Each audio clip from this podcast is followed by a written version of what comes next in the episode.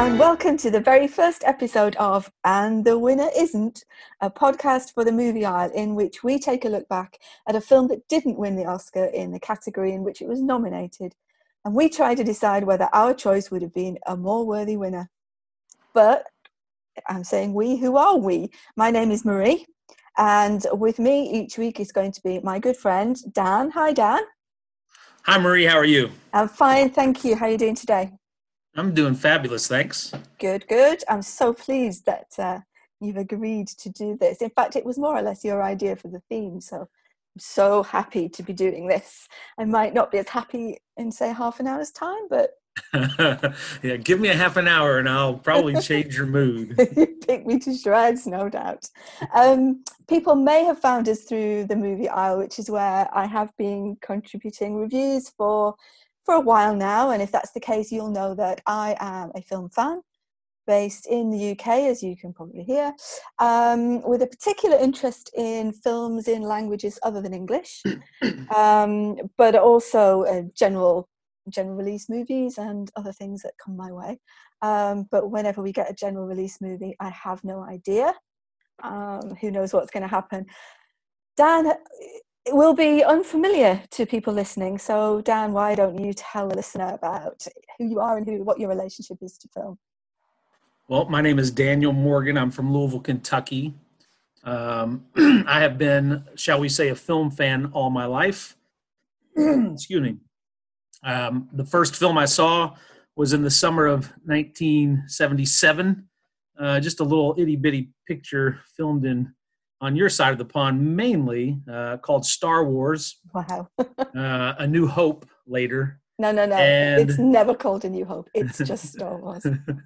it uh, it grabbed me from the first moment of four years old, and I have been hiding in theaters, sneaking into theaters, working in theaters um, ever since. Uh, I guess you could say I'm a failed actor, failed director, and uh, currently trying my hand at screenwriting.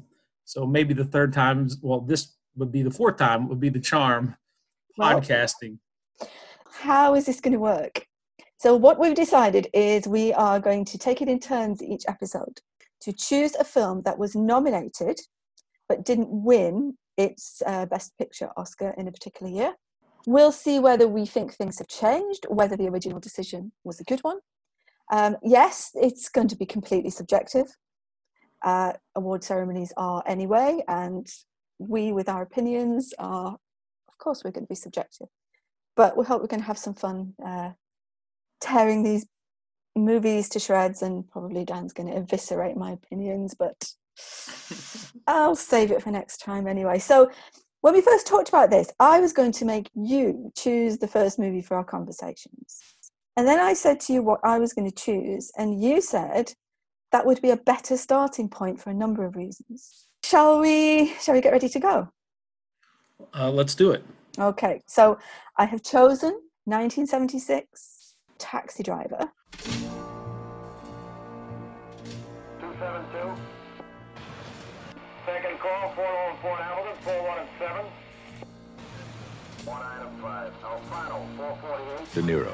Four and five. In Bang the Drum Slowly. The critics called him a brilliant new talent. After Mean Streets, they said he was a genius. For his performance in The Godfather Part 2, they gave him the Academy Award. Come on, man. Just get me out of here, all right? Now, Robert De Niro creates a terrifying portrait of life on the edge of madness. Tabby, just forget about this. It's nothing. Taxi Driver, a film by Martin Scorsese. You talking to me? Well, then who the hell else are you talking? Talking to me? Well, I'm the only one here.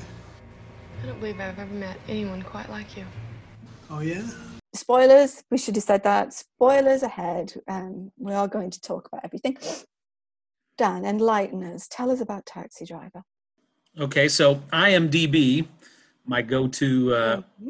movie source, says a mentally unstable veteran works as a nighttime taxi driver in New York City where the perceived decadence and sleaze fuels his urge for violent action by attempting to liberate a presidential campaign worker and an underage prostitute. Hmm. I think we should probably also mention here uh, the other nominated films. You Mhm. want to do that? You want to do that now, or you want Yeah, to do that later? so oh, the- sorry, the so I forgot to tell you. No, sorry. Uh, so Martin Scorsese directed this picture. He did. It was written by Paul uh, Schrader. Mhm. Got to give a shout out to the writers as a as a writer. I think that's important. Yeah. Uh, starred Robert De Niro, Jodie Foster, Cybill Shepherd, uh, with appearances by Peter Boyle, Albert Brooks, and the great Harvey Keitel. Mhm. And cinematography was done by a guy named Michael Chapman. Um, also nominated in that category were Network, um, Bound for Glory, which I will put my hand up and say I don't remember. And I'm Um, gonna echo that. This okay. might be the one and only time we agree today. Yeah. no. Oh. Uh, also in the running was All the President's Men. Wow, that was a tough field, wasn't it? And the actual winner was, But you're forgetting the best picture of the year. according to the Academy, which And was, truly, which was Rocky. Um, Rocky was the Best Picture winner uh, of 1976, the award ceremony in 77, but yeah, the the film was released in 76. Uh, Jodie Foster was nominated for Supporting Actress. Wow, that, that's amazing. Score, but also Bernard Herrmann was nominated for Obsession that year as well. So looks like he split his own vote. Because the Well, and De, De. Niro was nominated for Best Actor, Okay, yeah, uh, but did not win. but did Uh, not. Yeah, Peter, Peter Finch won, and um, yeah. and then yes, and actually uh, became the first posthumously awarded Oscar winner. He uh, he had died earlier in the year. Yeah, there are not that many posthumous awards, really, particularly in the acting categories. So that is noteworthy. And also noteworthy is that the first ever woman nominated for a Best Director, uh, Lina Wertmuller, for Seven Beauties, a film I've not seen, but uh, when I read that, I thought, you know, I probably ought to check that one out. So all in all, that's quite a strong year, really, uh, all round. To be honest, I guess the next place to go is why did I choose this one? That's a very good question. yeah, I'm going to regret this, aren't I? Um, one of the reasons I chose it was because just glancing without any thought, I couldn't believe that it didn't win that year. And then I looked at what was there and thought, well, Network was strong, All the President's Men was strong. And then I realized that Rocky won and thought, "Mm, uh, so, or some noise like that. So you're pulling a face at me already, I can see. So I think the Indeed, because everybody loves an underdog.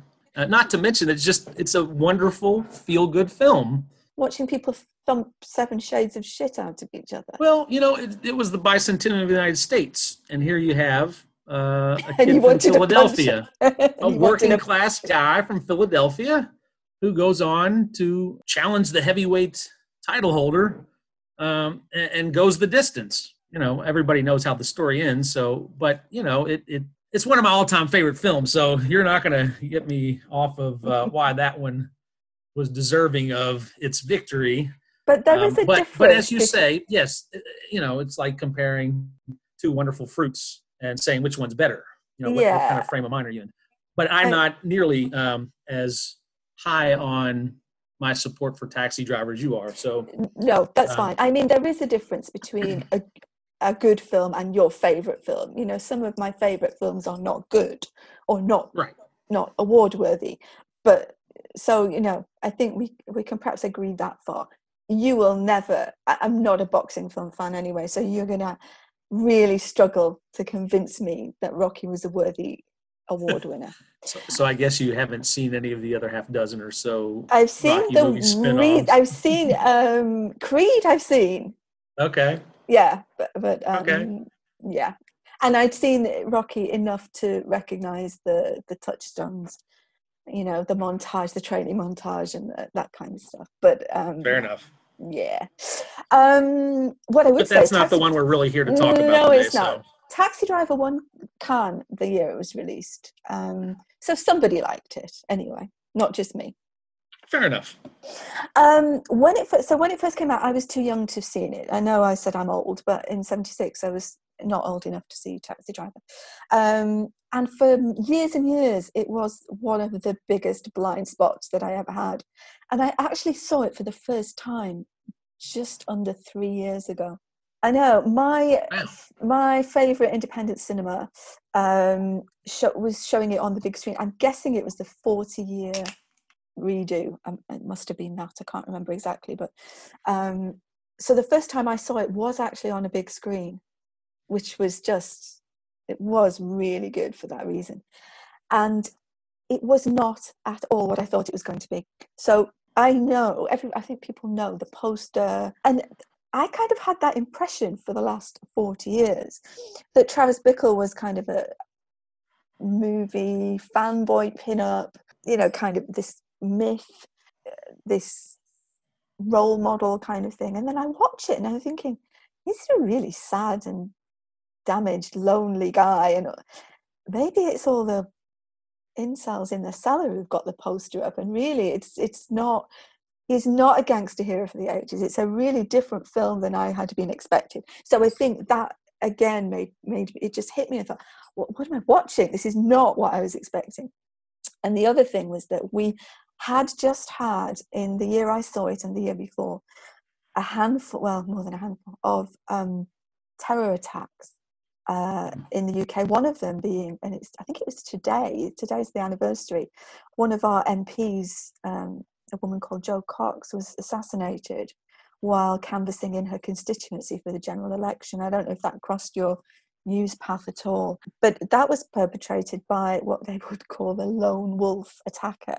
In other mm. words, you know, a lot of these were not racially motivated in that sense. They were white males, single operatives who just decided that, and, and he killed this one of our MPs while she was campaigning for her seat. Um, and all of that was happening just before I'd gone to see this film. So I think that kind of pulled me in again. It's interesting that you. Oh, I'm sorry. Mm-hmm. no, no, go ahead. It's, interest, it's interesting that you mentioned that connection because um, while I have grown up a film fan and known about Taxi Driver, I think the very first time I ever saw Taxi Driver was in a hotel uh, in New York City. Wow. Um, in 2002. So um, I had uh, made it a point. I, I, wanted to see Ground Zero, um, and I was in my hotel when I turned that on, and uh, and I went back to New York. Oh, probably every other year after that, and have done so. And there's the image for me of the before 9/11, 2001, New York City, and there's the after 9/11, 2001, New York City. And and I think this taxi driver um, uh, resonates for me the the, the pre-attacks city, this mm-hmm. kind of dirty, filthy, scary Gotham City. You, yeah. you know, I love Batman, so I'll put the plug in there. And now the kinder, gentler, the greatness that New York is and has become, and and and overcome such tragedy. That that's kind of what my memory is of first seeing it. And when you suggested this, I thought, oh, don't make me sit through this again. And so I watched again last week just to kind of brush up to make sure I wasn't completely mad on the subject. Um, and this brings up my first point uh, of contention with this film is that the Robert De Niro character um, makes just a very brief, um, in fact, I think it's only mentioned once in the film, as I recall, uh, that he had been a Marine. Um, and as a Marine myself, former Marine, no, uh, yeah, always, Marine, always a Marine. Exactly. Correct. Correct. Semper Fi uh, mm-hmm. to all my Marine Corps buddies listening, um, or who will listen. Um, it, it, troubled me a bit. There was there was that drop, and then and then his slow, mad decline into the chaos that will become the climactic scene of the movie. Mm-hmm. Seems to suggest that maybe he's, you know, without saying, uh, suffering from PTSD, which is you know obviously not to be taken lightly, and and and certainly uh, many of my brothers in arms have suffered and continue to suffer, and and hopefully are seeking help and treatment um, in whatever ways possible. But um, that, that, just rubbed me the wrong way. They drop that, yeah. and then they that that's my first beef with this film. I can understand um, and, and, we can go yeah. from there no, I can understand that.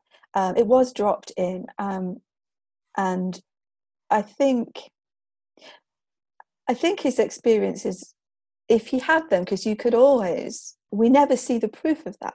So it Right. could be that he's saying it, you know, and he declared he had an honourable discharge. Um, did he? You know, we never see that. It could be that, that that's him trying in his delirious state of being that he's invented that as a backstory because he thinks that would be good. So it could be that he's not at all. But all and also the fact that uh, his experiences don't necessarily aren't necessarily the complete reason for his descent and he's a psychopath anyway regardless of, of that um so and you're right I, I it was something that was kind of yeah here it is this is what it is take it or leave it um and and i'm i'm for a moment not going to to call you on that because i don't have that that experience that you do um so you know i'll just take that as it is and and and and, leave that leave that with you because yeah I, I can't comment Fair enough. Well, you know, I, I love Martin Scorsese films. Mhm. Um, this one aside, I, I, this one just hasn't grown on me like several of the other ones.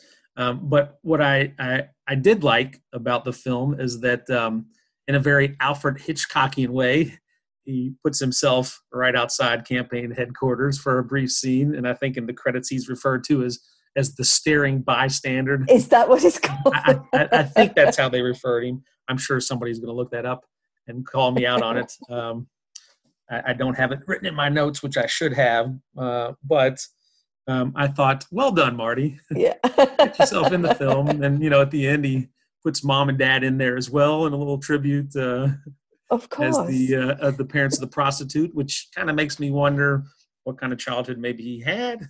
But that's probably not for discussion for this uh, this particular. M- Mama uh, turns up in a lot of his films, doesn't she? She does. Yeah. She does, and uh, and good for him. Probably saved him a couple of bucks on this production, which probably spent far too much money. it wasn't that was not a massive budget. You know, they were really fighting against that. So they definitely made back a lot more than it cost to make. The budget was 1.9 million dollars. So yeah, but you're right. Get your get your family involved. You're going to save a little bit of money. oh, yourself. I mean, he even stepped in to play the actually Yes. quite quite crucial. Uh, I think taxi cab passenger uh, who's sitting in the back. But that Oh. was uh, that was um, a case of necessity because the guy that was supposed to do that had not been able to turn up for whatever reason, and they needed Oh. to film that shot that day. So he said, "I'm going to have to do it." So he sat in the back and you know did the scene. Okay, I, I forgot. I forgot that he had gotten in the cab. Yeah, but I I'd only noticed him sitting outside the campaign headquarters this time.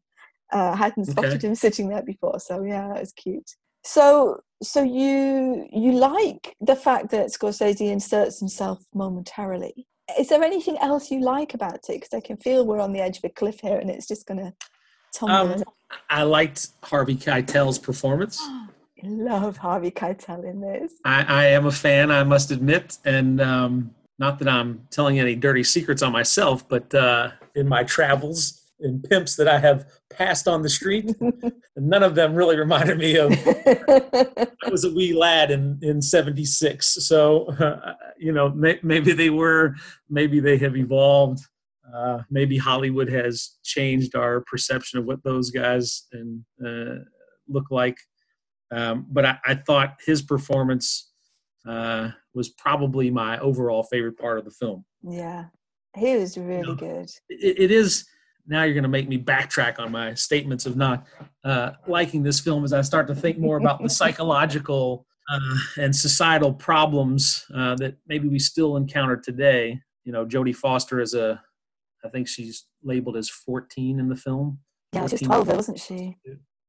She was very young, Yeah. and uh, certainly a disturbing look at uh, an awful worldwide problem Mhm, for that. Yeah, Sassy, you know, Mm-hmm. mean, the great Jodie Foster, and, and this was one of her early recognizable roles. You know, I just I think it was just too disturbing for me. I you know maybe it's it's a film that if I'm in the right frame of mind, which I guess technically would be off kilter frame of mind to sit down and watch it, but nah, that that about did it for me. I thought it was long. It drug on. I thought the dialogue in places lagged. So not not a fan. Not a fan. No, I'm not going to be highly recommending this. I've I, have i have got a long list of much better Scorsese films. uh, if you want to make a Scorsese weekend, um, so starting with yeah, starting with his only win, The, the Departed, which I just watched again last night. Did you? Uh, oh, I did. It's on it's on our cable Okay. box uh, currently. Fantastic film. Here's a good one for the kids. And I bet you didn't think that Martin Scorsese made a kids film. Hugo, Hugo, yeah, that's, Hugo. that's- yeah, that's a good one. 2012, uh, an homage to Paris and cinema and filmmaking. Uh, uh, brilliant film. The list goes on and on and on, but this uh, Taxi Driver is not going to hit my list of Scorsese's top 10. It's just not going to. I wonder if I. I wonder if I just, in general, like films that are a bit grittier, um, because this is one of my favourite Scorsese films. Hmm. Some others that people might put higher up the list just don't do it for me. I mean, I don't know that they're bad; they're just not my taste, shall we say? And I think that's that's the thing, isn't it? I mean, I saw Silence when it came out, and I didn't know how to respond to it because it was such a personal film from Mm. him that I felt like I didn't need to have a comment on it because it was it was obviously personal to him. So if I said, "Well, I was a bit bored," and you know, I'm not sure about some of the casting, and that, that that's irrelevant because he didn't make the film for that. He made that one specifically for him. So you know, Well, well let, let me ask you. You you chose this film. What is Yeah. it that you love so much about it?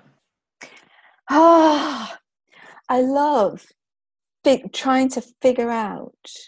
But I liked it more as I as I keep watching it because I'm just trying to figure out what's happening with him and whether where are the tipping points. So you get the different tipping points. You you see straight away he's he has difficulty talking to people. He's is he a loner or is he lonely? And then I think, well, maybe he's lonely. So he tries to make contact, but he just doesn't have the social skills. He doesn't understand. He takes Betsy to the cinema. That's great. Let's go to the cinema. Why not? And then he take, takes her to, and, and I just think, well, you know, God love you, but yeah. do, do, do you not You learn know, anything? You know that might be something a 14 year old with uh, social awkwardness does, but um, but that's it. It is he is so interesting in that and that he is so immature in those relationships. Like she mentions was it Kris Kristofferson? Some music anyway yes, that she yes. liked Mhm. he immediately goes out and buys it and doesn't listen to it. He buys it for her. She has it anyway. That's not what it's about. And then he sends all the flowers and he persists in calling her and she what he just doesn't get the message and you think yeah when you're 26 but when if you're 16 maybe yeah. It was just so interesting that he doesn't have that that understanding of relationships and trying to see the point at which okay he's been rejected. So he's rejected there. Uh, he's rejected it gets rejected so many times along the way and then you th- then he gets to a point where it's like no i'm going to clean the, the streets up. He asks the, the politician the presidential candidate he thinks he should clean the streets up and he gets this pat answer there obviously that's not going to happen so right i'm going to have to do it. And so then he starts to plan and he starts to to work his way through how he's going to clean up the streets. And he starts to clean up the streets because he sees himself as this hero as wanting to take those, those, those two women away from the patronizing or the pimping care that they are in under. And he can do that because he's convinced himself because okay if, if people keep rejecting me i'm just going to take matters into my own hands and i just think it's it's an absolutely fascinating character and so unpredictable as well. Even though we're watching him do what he does, is massively unpredictable. And I just love that kind of not quite sure where this is going. you know, I hadn't, I hadn't when I uh, rewatched it, um, thought of it in those terms. Um, and again, maybe it's just not being in the right frame of mind when I sat down to watch it. You know, when, I go to the cinema, normally I have, I'm going to go see this film. I've built up the excitement, whether it be through the advertising, word of mouth, um, things that I've read, I'm going to see this film, so I know that I'm going for the journey. Um, the way that you just described that, uh, bravo. Um, I, I, may have to look at this one again because um, I don't know that I looked at it that way, and I, I don't know why. and I don't know why I didn't. When you think about this for a moment, you know, in writing, in good storytelling, you know, you have the hero, and I had a hard time wrapping my brain around this guy's the hero. I mean, obviously he's trying to save the girl. That's easy. That's an easy connection, right? But but I didn't look at him saving the Cybill Shepherd character, the campaign worker. I, I, am sorry, I didn't write her name down. That's um, yeah. I didn't I didn't think of that as him rescuing her. I just thought like she caught his eye one day, and and now he's smitten, and so it's the pursuit.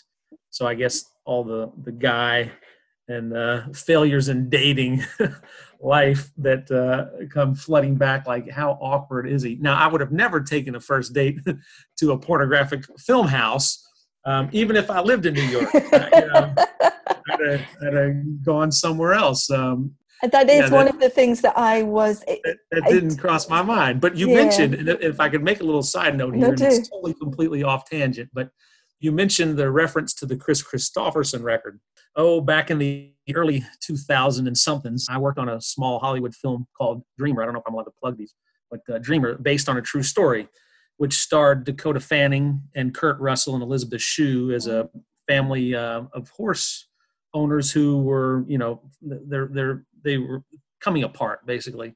And Kris Kristofferson played Kurt Russell's father in the film. Oh, so oh, good casting.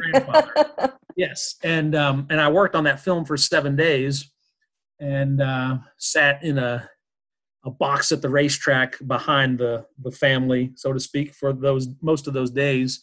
And what a delightful man Kris Kristofferson is. Oh, wonderful, wonderful. Besides all the talented music and acting, just a genuinely great human being. So I know, I know somebody's gonna go and dig this one up either, but what a fun guy. So Aww. I was really, uh, uh, I might end up liking this film after all. Now that you've uh, enlightened me on it. Um, We're getting there. It's not going to crack my top 10 Scorsese list. No, well, I can forgive you that. If you just, you know, you sounded like you were going to have such a downer on it that I'm, I'm glad to hear that it's not quite, you know, that there are some positives that you can take away from it. Well, I think I'd be remiss if, you know, being the film guy that I, that you've built me up to be and that I claim to be, um, if I didn't mention that one thing that I love about Scorsese films, and he's earned the nickname King of the Tracking Shot, where he has these long, continuous shots that you start at point A and he kind of follow the character through, and it ends up, you know, somewhere else. Probably Taxi Driver doesn't have any of his top five or six of these as far as film go. Uh, certainly, he's most probably famous for the Goodfellas or Casino um, yeah. tracking shots, but I didn't say I didn't like Scorsese. I just don't like this film. This one. I think it does have one of the great shots though where Travis is on the phone trying desperately to, to convince her to mm. uh, to meet again and then and it just so cringy and in the end we leave him on the phone and it just pans down and looks down this empty hallway. And i know people have said that it's like you just can't bear to to watch him go through this but i was watching it and i was also kind of seeing any inkling of hope he had or any sense of relationship just walking out down that corridor and out the door mm. while we're standing there watching it happening. And it was that's i think that's a great shot can could we just talk about the not the end as in the climax shootout end because i think okay. that's great though it is um, I'm just curious about the very, very, very end where he picks up Betsy's bear again in the taxi cab. And I'm wondering whether you, because I'm kind of, I'm in two minds about whether that has, that made the ending better or whether it cheese, weakened cheese, it. Cheese. Is that what you think? That's what I thought. Um, yeah. You know, now, now now you forced me to have to go back and watch this another time. No, I'm not in the mood today. Let me tell you. But um, okay. I, when I when I saw it, um, I think at that point in time I was already checked out. Yeah. When when she had she had appeared in his cab for the ride, I just thought, I kind of left liked it better where they left it hanging before that re-encounter. I didn't think that was necessary. The montage of shot, oh, not montage, but the the panning of the the newspaper headlines wall with the voiceover. I thought that's where it was going to end hmm originally, and would have been fine with that. I was wondering whether, you see, I, I, I, I, I view it different ways depending on when I see the film. And this time I watched it and decided, actually, he died, and that Hmm. anything after that is is his dying thoughts. You know that Hmm. whatever's supposed to flash. Because when she gets in the cab, you don't you don't see her as such. You see her head is just in the rearview mirror, and her hair's beautifully wafting. It's almost like she is a part of his dying delirium, or I mean, dream's probably too light. And the, when I was thinking about it afterwards, I thought, God, if that's all in his head in his dying moments, that's really good. But I'm not convinced that that's what was meant, which makes it perhaps a little bit cheesy. If it wasn't for that last look where he looks in the, the mirror and you can see the madness coming back in his eyes again.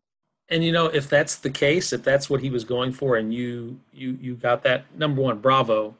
Um, number two, then I'd say this one might start here. I'm going to backpedal, and I swore to you last time we talked that I wouldn't do any backpedaling.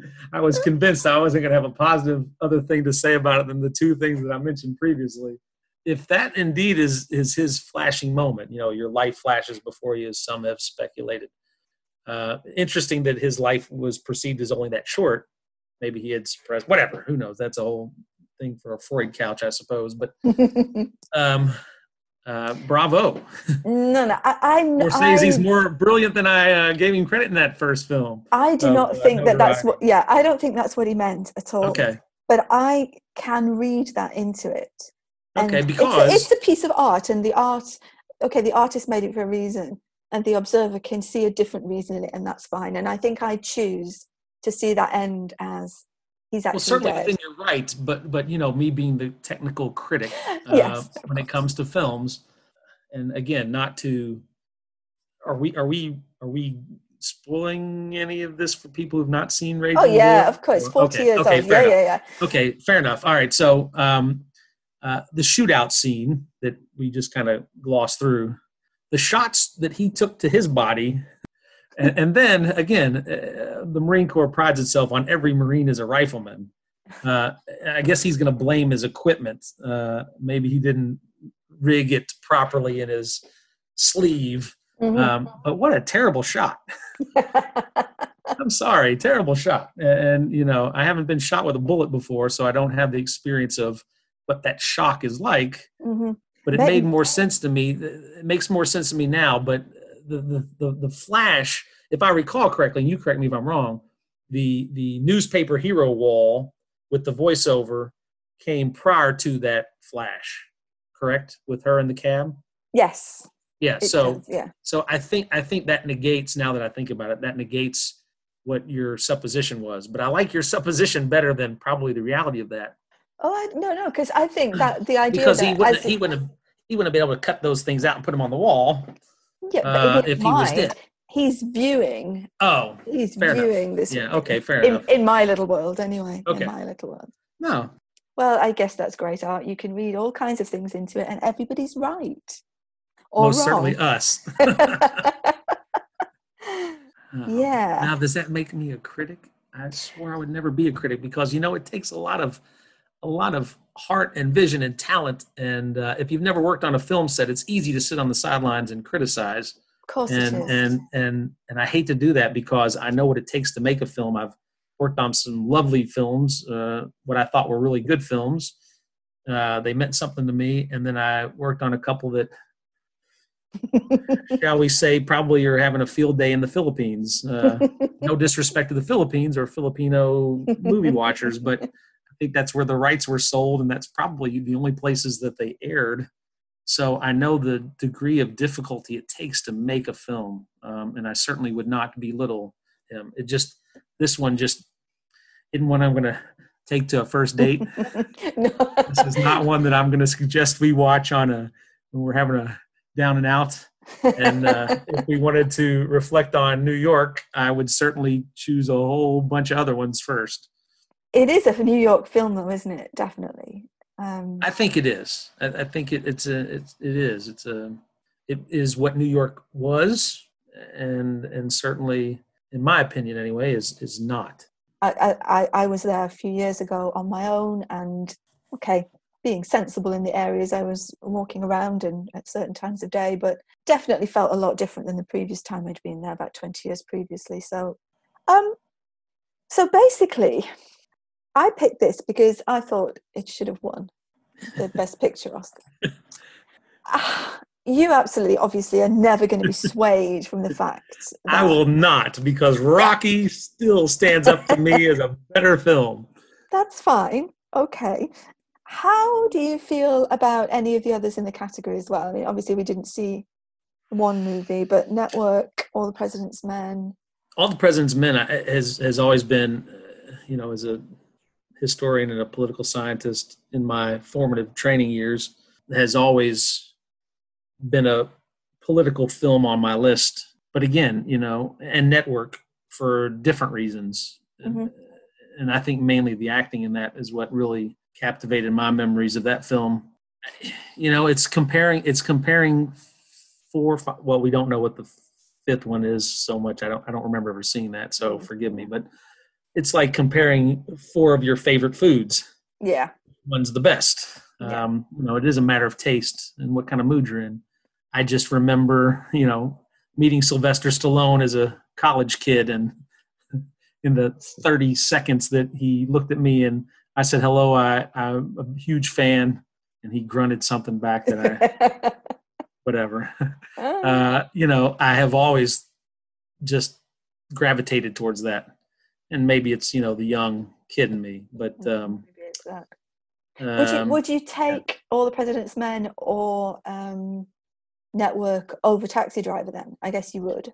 I would. In fact, in fact, you know, having not seen Bound for Glory and not to beat that dead yeah. horse, Sorry, shouldn't. um, I, I would probably say Rocky, All the President's Men Network, then Taxi Driver. Mhm, mhm. I'd have to think really carefully about the order because no, I think Taxi Driver would definitely be top of my list.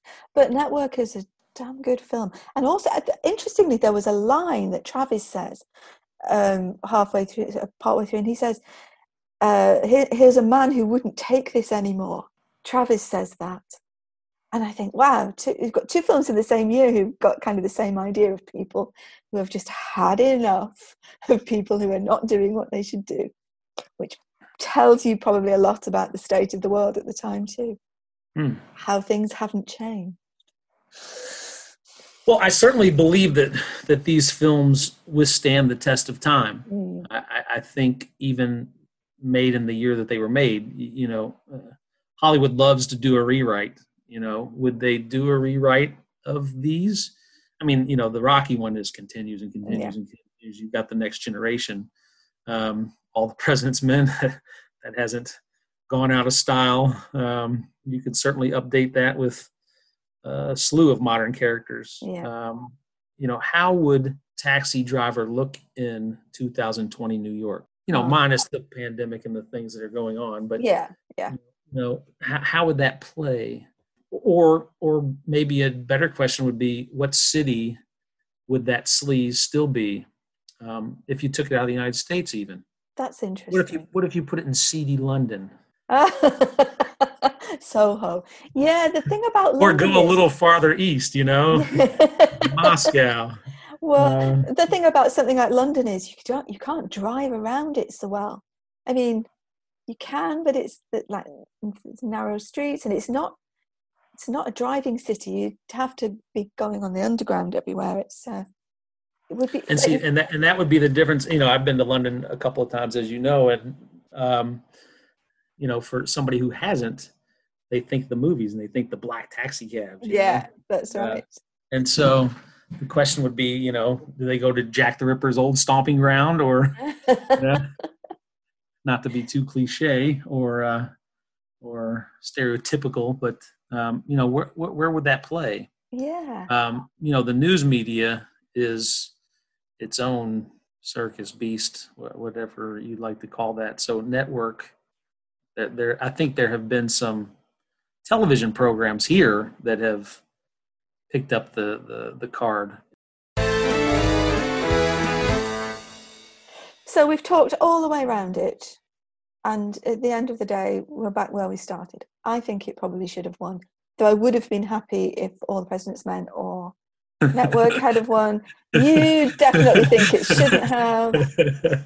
I've shifted you a little bit. I've shifted you a little bit, but not massively. I will confess, yes, I have moved slightly as I, I I have listened through your lens, uh, your interpretation of the film. I, I think I think it just drug for me, and I just never got into it. Okay, And I'm and I'm going to say that's where I'm going to leave it. That's your final answer. Okay, I have a I- different I have a different appreciation for it now, having had this conversation. But I still think it lists four. And when I see Bound for Glory, okay. five. Brilliant. So yeah, I'm dreading what you, what your pick's going to be to do to me next time. That's absolutely terrible. well, Ah, I can't wait because uh, are we announcing it now, or are we just? we, uh, yeah. Well, let's do that then, so that people get a chance to rewatch if they want to join in and All right. uh, and listen to us.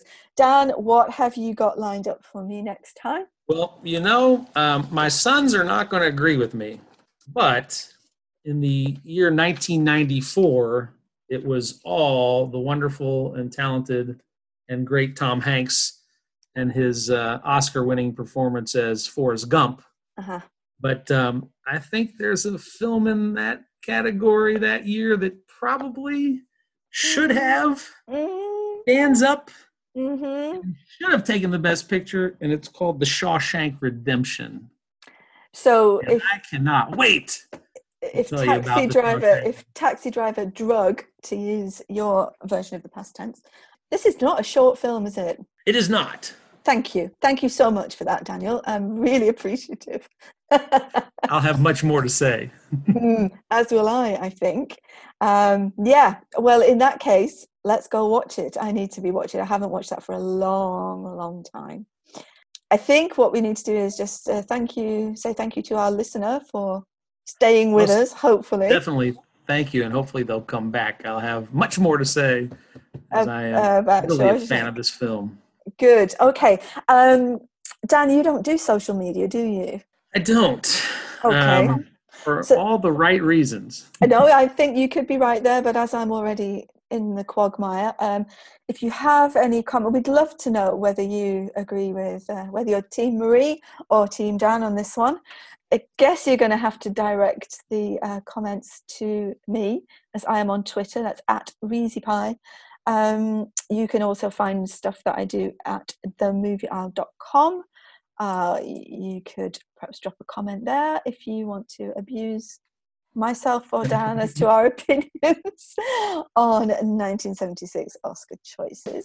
Thank you very much for joining us, and we'll talk to you again next time. Bye. Take care, everyone.